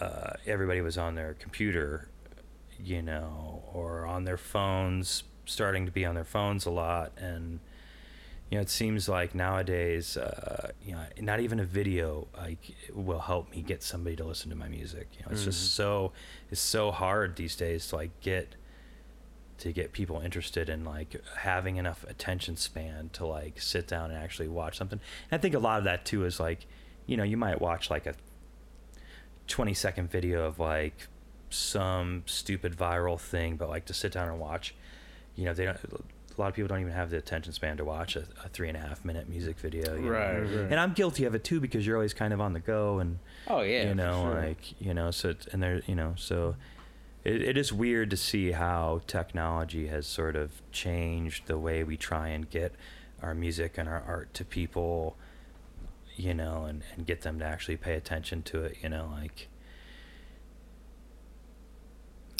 I uh yeah, I personally like if I hear a song for the first time while watching the music video at the same time, it's like it hits me different. I'm like, oh, Yeah. this is a, this is a fucking sick song.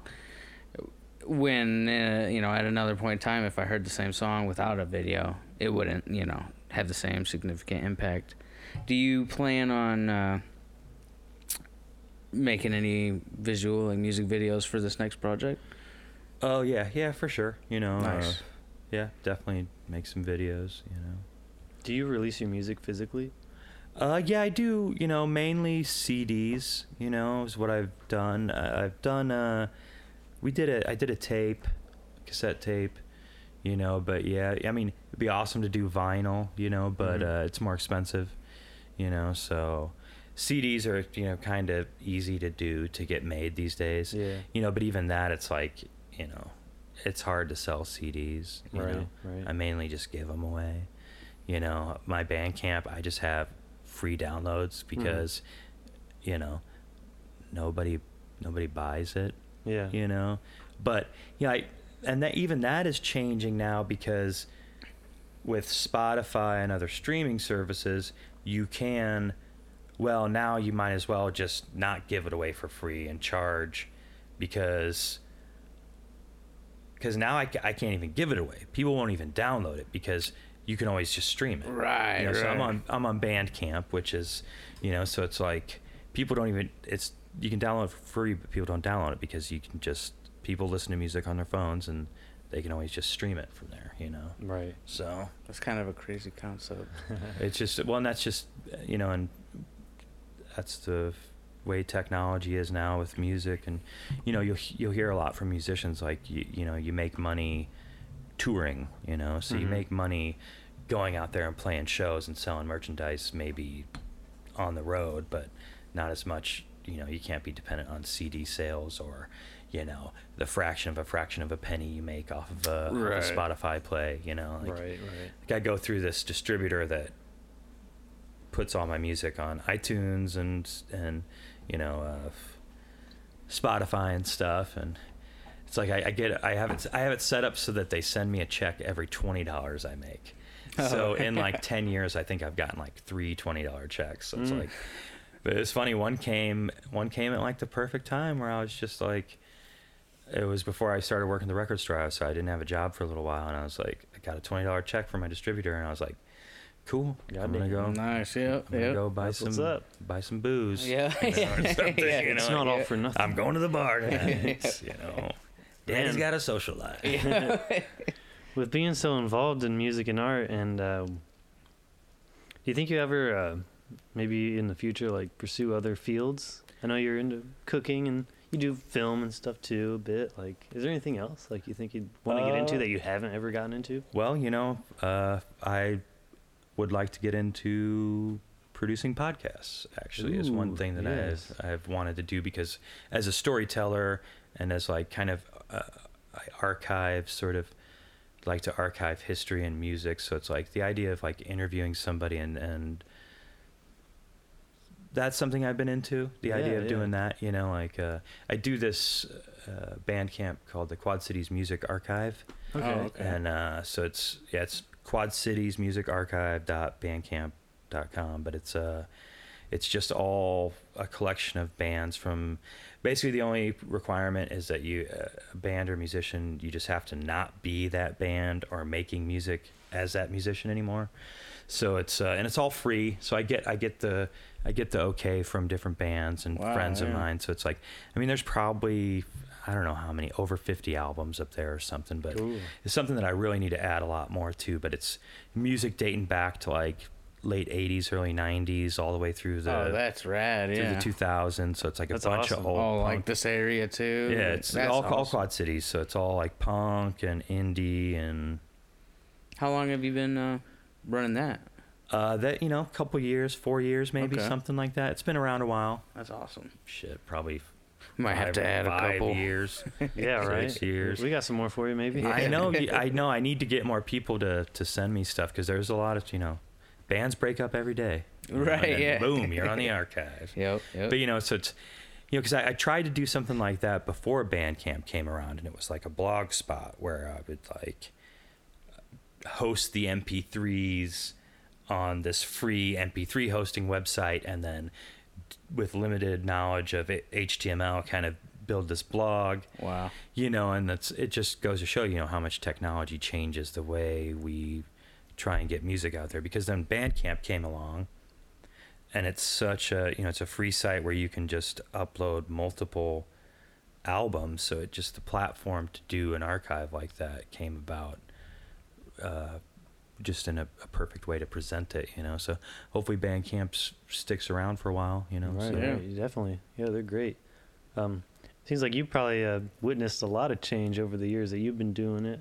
Uh, just from what the late '90s, early 2000s, and stuff. Which is, Yeah, I mean the Trilamb's the first, the master recording of the first Trilamb's demo we recorded is on a cassette tape. You know, so it's Oh, like, yeah. even before it was like, wait, you burn a CD? Yeah. What Right. Right. does it with fire? you know, like, a laser. lasers. Whoa, lasers. but no, yeah. So, uh, I the idea would, would be to, to to do a like a Quad City Music Archive kind of podcast where I'd interviewed That's guys rad. from bands From the and- old and- bands and shit. Yeah, and then play some of their music so it'd tie in with the music archive and sort of have them, you know, because I'm friends with a lot of the guys, so just be like shooting the shit and hanging out and being like, Yeah. oh yeah, tell me, you know, tell me the craziest story, you know, Right. just stuff like that. Yeah, a really yeah, awesome the, the idea, band dude. trivia, band, some fun facts. You history writing this shit. down, Cody? oh, you guys gonna steal my idea? You can just do it through the mob channel. It could be a I mean- segment of. Uh, I mean, it's kind of already what you guys are doing, you know. It just, you know, as far as you guys Almost like current. yeah, we Yeah, just yeah. basically current, I guess. and stuff. yeah. and- And Yeah. I was about to say when you when you mentioned uh, looking into doing something like that, because we were talking about ASMR right before this. As soon as you started talking, I was like, man, this guy's got the greatest vo- voice for like a You'd like be it's good- really soothing yeah. voice, man. Good hosting voice for sure. I feel like yeah, I'd listen to that shit. yeah. Well, thank you. Podcasting, is, yeah, podcasting is super fun. It's been great. So Yeah, I'm bi- I'm big in I'm big into podcasts. You know, I got into podcasts like really early on. Like, you know, so I'm into I'm into like uh, like I said, you know, film and movies and uh, podcasts and you know just all, you know stand up comedy. I'm I'm in, I'm a big fan of that sort of. So I, was, you know, I, was, Mhm. I sort of ingest it and just like to to listen to it all. You know, so yeah, you know, it's like I've you know I got into podcasts when they were called radio shows, Right, you yep. know, and and I remember like me and Talbot actually, Talbot would always get mad like. What is it called a podcast? Do I have to listen to it on an iPod? You know, I mean, that's why they're called What? podcasts, right? Is Oh. that, what's that, that's what it dates back to, I right? think it was. because they I were all on correct. iPod. You Yeah. listen to them on your iPods. Wow. So- I didn't know that. I that. think pretty that's sure- what it is. I'm pretty sure. Yeah. Yeah. We'll just I say that. I and Someone the in the comments part, can tell us if we're dumb or not. But- yeah, I get the cast part. I never knew that though. I think Yeah. it's something like that. You know, it's 2019, and I still I have bumped into people that are like, "What's a podcast?" I'm like, but then I'm like, how do I describe? it? I'm like, oh, so I guess it's like a Yeah. radio show, internet radio. But then I feel weird saying like, "Oh, we're on air right now. This is a radio show." It's like we're in my Yeah. living room just talking. Yeah, because you know, I, I remember listening to you know This American Life and you know Prairie Home Companion and different radio shows that were on the public radio station back you know before podcasts existed. You know, and yeah, it's just funny. Like uh, they just they did uh, HBO did a a new take on the Adnan Syed Syed serial podcast story Mm. and they were interviewing one of the gals that went to high school there and she was talking about when the podcast for serial first came out she was like yeah like nobody had ever heard of a podcast before this serial thing came out. And it was just like no it was i mean you hadn't. But i mean that's, just, that's an example of how like that particular podcast definitely threw podcasts into sort of the mainstream. Yeah. I mean, along with like a lot of like sports radio podcasts, I think, and you know, people, uh, you know, famous people that would started doing podcasts, you know, but, no, yeah, but yeah, it is definitely still, you know, yeah, and podcasts are definitely it's another example of art and entertainment and technology and how it's s- always sort of changing and developing and doing different stuff. You know, like you know, Day Trotter that uh, you Mhm. know they were around. You know, when when that first first started coming out, when there was lots of music blogs, and uh, you know that they just recently shut down their operations in Davenport. You know, and yeah.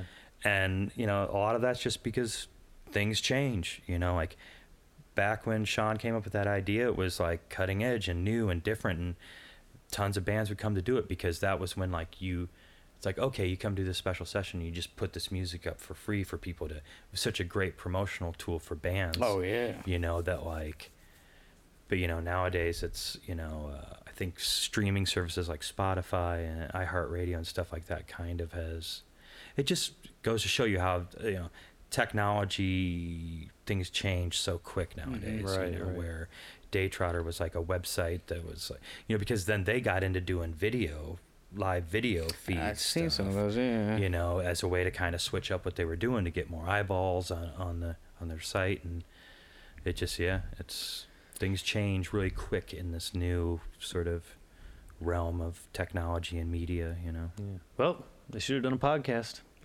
Day Trotter podcast. Well- now look at them. I remember back in the day. Uh,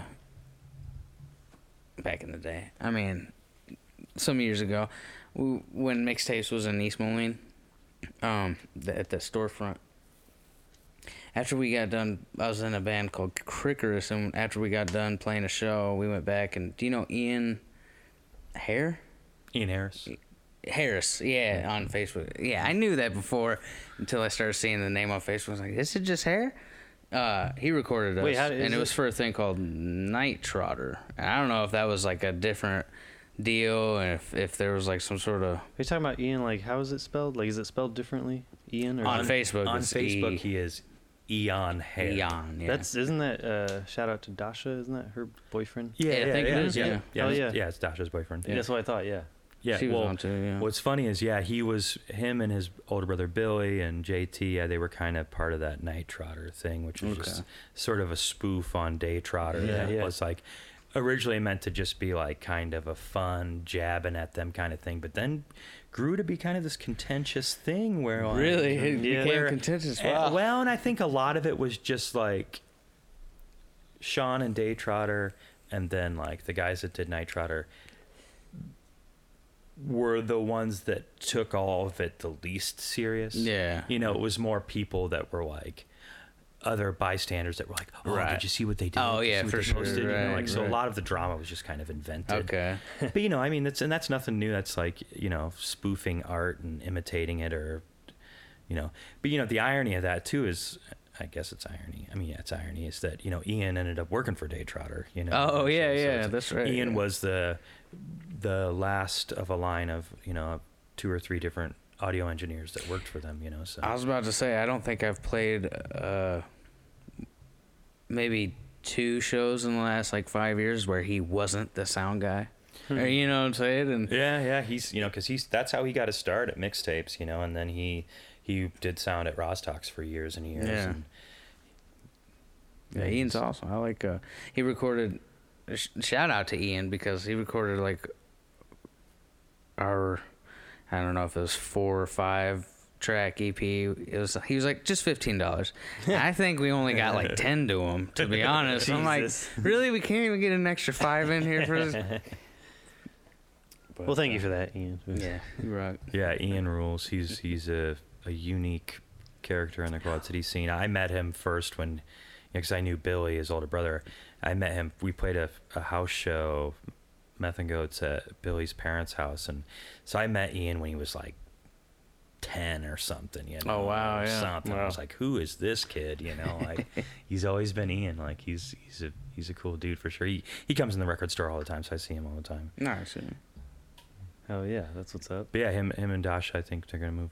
Looks like they're moving to Chicago. Yeah, right? that's what I heard. Mm. Yep. which is cool. You know, he's definitely, you know, she's very talented photographer, and you know, he's got a hell of a resume for recording bands and stuff. We were just, uh, yeah, he was just in the shop the other day. We were talking about, you know, the different ideas he has as far as like getting up there and trying to like get connected to some people, Nice. yeah. recording studio people. You know. That's what's up. Man, what do you think uh, the future looks like for Centaur Noir and, and John Burns yourself? Just art, music, whatever, or what do you want it to look like? Uh.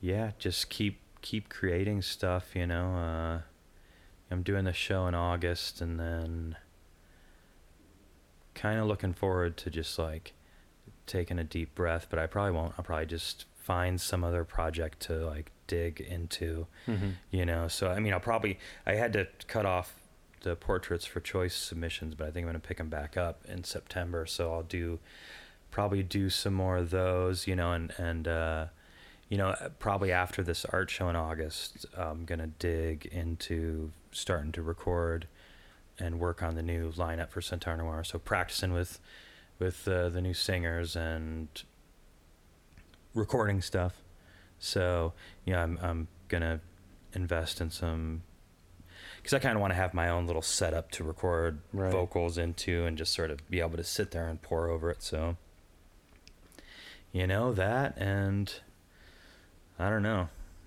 It's always something.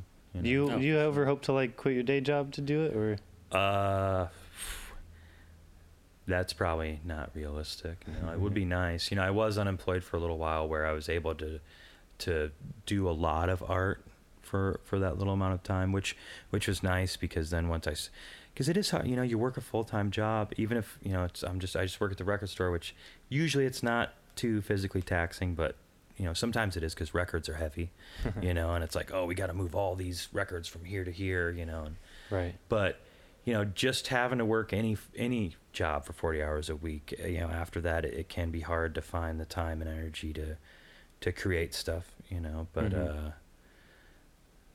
but It seems like you're very focused. You've been able gonna say, it be like prolific have with your uh, work. roll going here. Yeah. Yeah, and that's like yeah. Besides like the labor's part of it, it's still kind of like a creative job in a sense. Like we were saying earlier, it's you could be inspired just by working there and talking to cool people like Ian and shit. Yeah, oh yeah, definitely. You know, and and you know, if a lot of some of the jobs, I you know, like I just, you know, designing posters. I just I've designed a couple different posters in the last couple weeks, and I've I've got one that I'm designing for uh, this band, Tripmaster Monkey. They were they were around in the '90s, and they they were on like a major label. They were on Sire Records, I think. Hmm. You know, they they put out a, they were like kind of a big deal, and uh, they just recently recorded, got back together to re- write and record another album, and uh, they recorded at Pat's studio downstairs from the record store, and you know, I just got a message from one of them today about I'm going to design a poster for them, and Hell yeah. you know, so so a lot of a lot of all this is you know everything's intertwined as far as like design and art and music, and yeah, definitely you- the more you do it, the more you get out there and meet people, it leads to different stuff, you know, and different commissioned work. Right. I And stuff, I was you about know. to say, do you do uh, like commissioned pieces? Like if somebody, hey, Yeah. I need an album cover, I like your work, and Yeah, I've done stuff like that. I've done portrait, family portraits, and commissioned all sorts of different commission stuff. You know, nice, yeah. you know the idea of quitting your day job. It's kind of hard because a lot of a lot of the a lot of the art I sell and the commission pieces I do are for a lot are for like a lot of friends that don't have a lot of money. So I don't charge a lot of money. Right, right. Where like somebody, other people might charge a lot more. You know, like sometimes I go to gallery shows around here and see how much other people charge for art. And I'm just like, whoa. Mm. Yes. You know, like, definitely. geez, I should charge that much. But yeah. but I, you know, I've been at it long enough to where it's like you you find this sweet spot maybe of like, you know, because for a while people would, you know, artists will tell you like, oh, well, you have to charge more because otherwise people won't think it's worth anything. Right, right. And it's like, well, that's a crock of shit, you Mhm. know, because like, you know, like, I just feel like that leads to people just like charging way too much for their art, and then they probably don't end up selling any of it anyway. Right, right. So yeah. My whole motto, my whole thing is like, I, I try to charge the least amount as possible, and then at the last minute I decide. I'm going to charge even less than that. Right, yeah, It's yeah. practically giving it away. Right. Or you Same try with it- the music, with the art. It's like you know. Nice. yeah, you yeah. can try a Spectrum. You got some cheap shit, and then some high dollar. You're gonna have to drop a grand on this portrait or something. you know and then I, I and then i donate half of it to charity Yeah, you know? yeah. so it's Do you- like Do you ever think about, or did you ever think about? Uh, have you ever thought about like an online store of some sort for your artwork, or do you think that would take away from like showings and? there, yeah there are some i need i should look into more stuff like that because there are some places that will do they'll like sell prints of your art Yeah. and yeah. take a cut and i've heard some of them are, are pretty you can make some money off of them and it's it's sort of a decent deal you know like but yeah it's kind of uh, if i were ever to do that it would probably i'd probably do it through some type of a distributor Oh, would you? Okay. you know as gotcha. opposed to you know like i have a website and i have kind of a web store you know but it's like it's hard to get anybody outside of who Traffic you know through to like really pay attention to stuff I got you. Yeah. That's awesome though. So. Oh yeah. Well, thank you for being here. It's been Yeah. great. yeah thanks So yeah, uh, actu- let them know again. We got the art show coming up here on the Yeah, second. The second. The second. Friday, August 2nd from 6 to 9 at DeSoto Studio. Uh, I have prints, original pieces for sale. There'll be snacks and drinks. It's free to the public, all ages. You know, uh, it's at DeSoto Gallery, 2324 3rd Avenue. Uh, yeah. Hell yeah! What I'm are there for sure. shout out some of your uh, links? You got We'll your be there. website and all the social shit. Uh, yeah, artajohnburns.com, uh, centaurnoir.bandcamp.com. Uh, I'm on YouTube, uh, youtube.com backslash John Burns video or Johnny B videos. I can't remember what it is. So I think if you search YouTube John Burns video, it'll come up. But uh, yeah, che- you know, check out Quad City Music Archive. oh yeah. bandcamp.com. definitely. Tons of tons of artists on there. Yeah, if you've broken up recently, submit your shit. Yes, You got. Instagram or uh, Oh yeah, I'm on Instagram, Centaur Noir on Instagram, uh, Twitter, Twitter? Centaur Noir. all that shit? Yep. Hell That's yeah. a good thing about also choosing a unique band name. Exactly. have to- that's a problem. It's like sometimes people, to- every social link is different. It's like, mm, I like how uh, what it's like Donald Trump his his uh his Twitter handle is the real Donald Trump, and it's like the joke is like this guy s- claims to be such a great deal maker. He couldn't even negotiate getting his own Twitter name. handle. Yeah, yeah. right. You know, yeah, like- definitely. Jesus Christ. Yeah, I seen the bagel. I don't know if you've seen the Bagel Boss guy Oh yeah. video. Uh, There's this guy freaking out in a bagel shop. I don't know if he's a genius or not, but he's got a bunch of social media, Uh, you know, sites now. The Bagel, Bo- the real Bagel Boss and stuff. I think he's just trying to get laid or something. Well, at he- this point. Constantly, he's probably, but he's never going to with that attitude. So. If bagels can't get you lucky, Yeah, you exactly. must be doing something wrong. I'm talking everything bagel. Jesus. Goddamn incels. Bagels and some, everything bagel and some cream cheese. Yeah. Hell Thanks yeah. for being on, John. yeah, Yeah. yeah. Thanks for having Yeah, me. Good having anything else? Do we? I think we covered a lot, but I so. I think we got it all. Hell yeah. That's it. That's it. All right, we're done. Get out of here. All right. Good day. Thank you, sir. Dismissed. Peace out. Dismissed.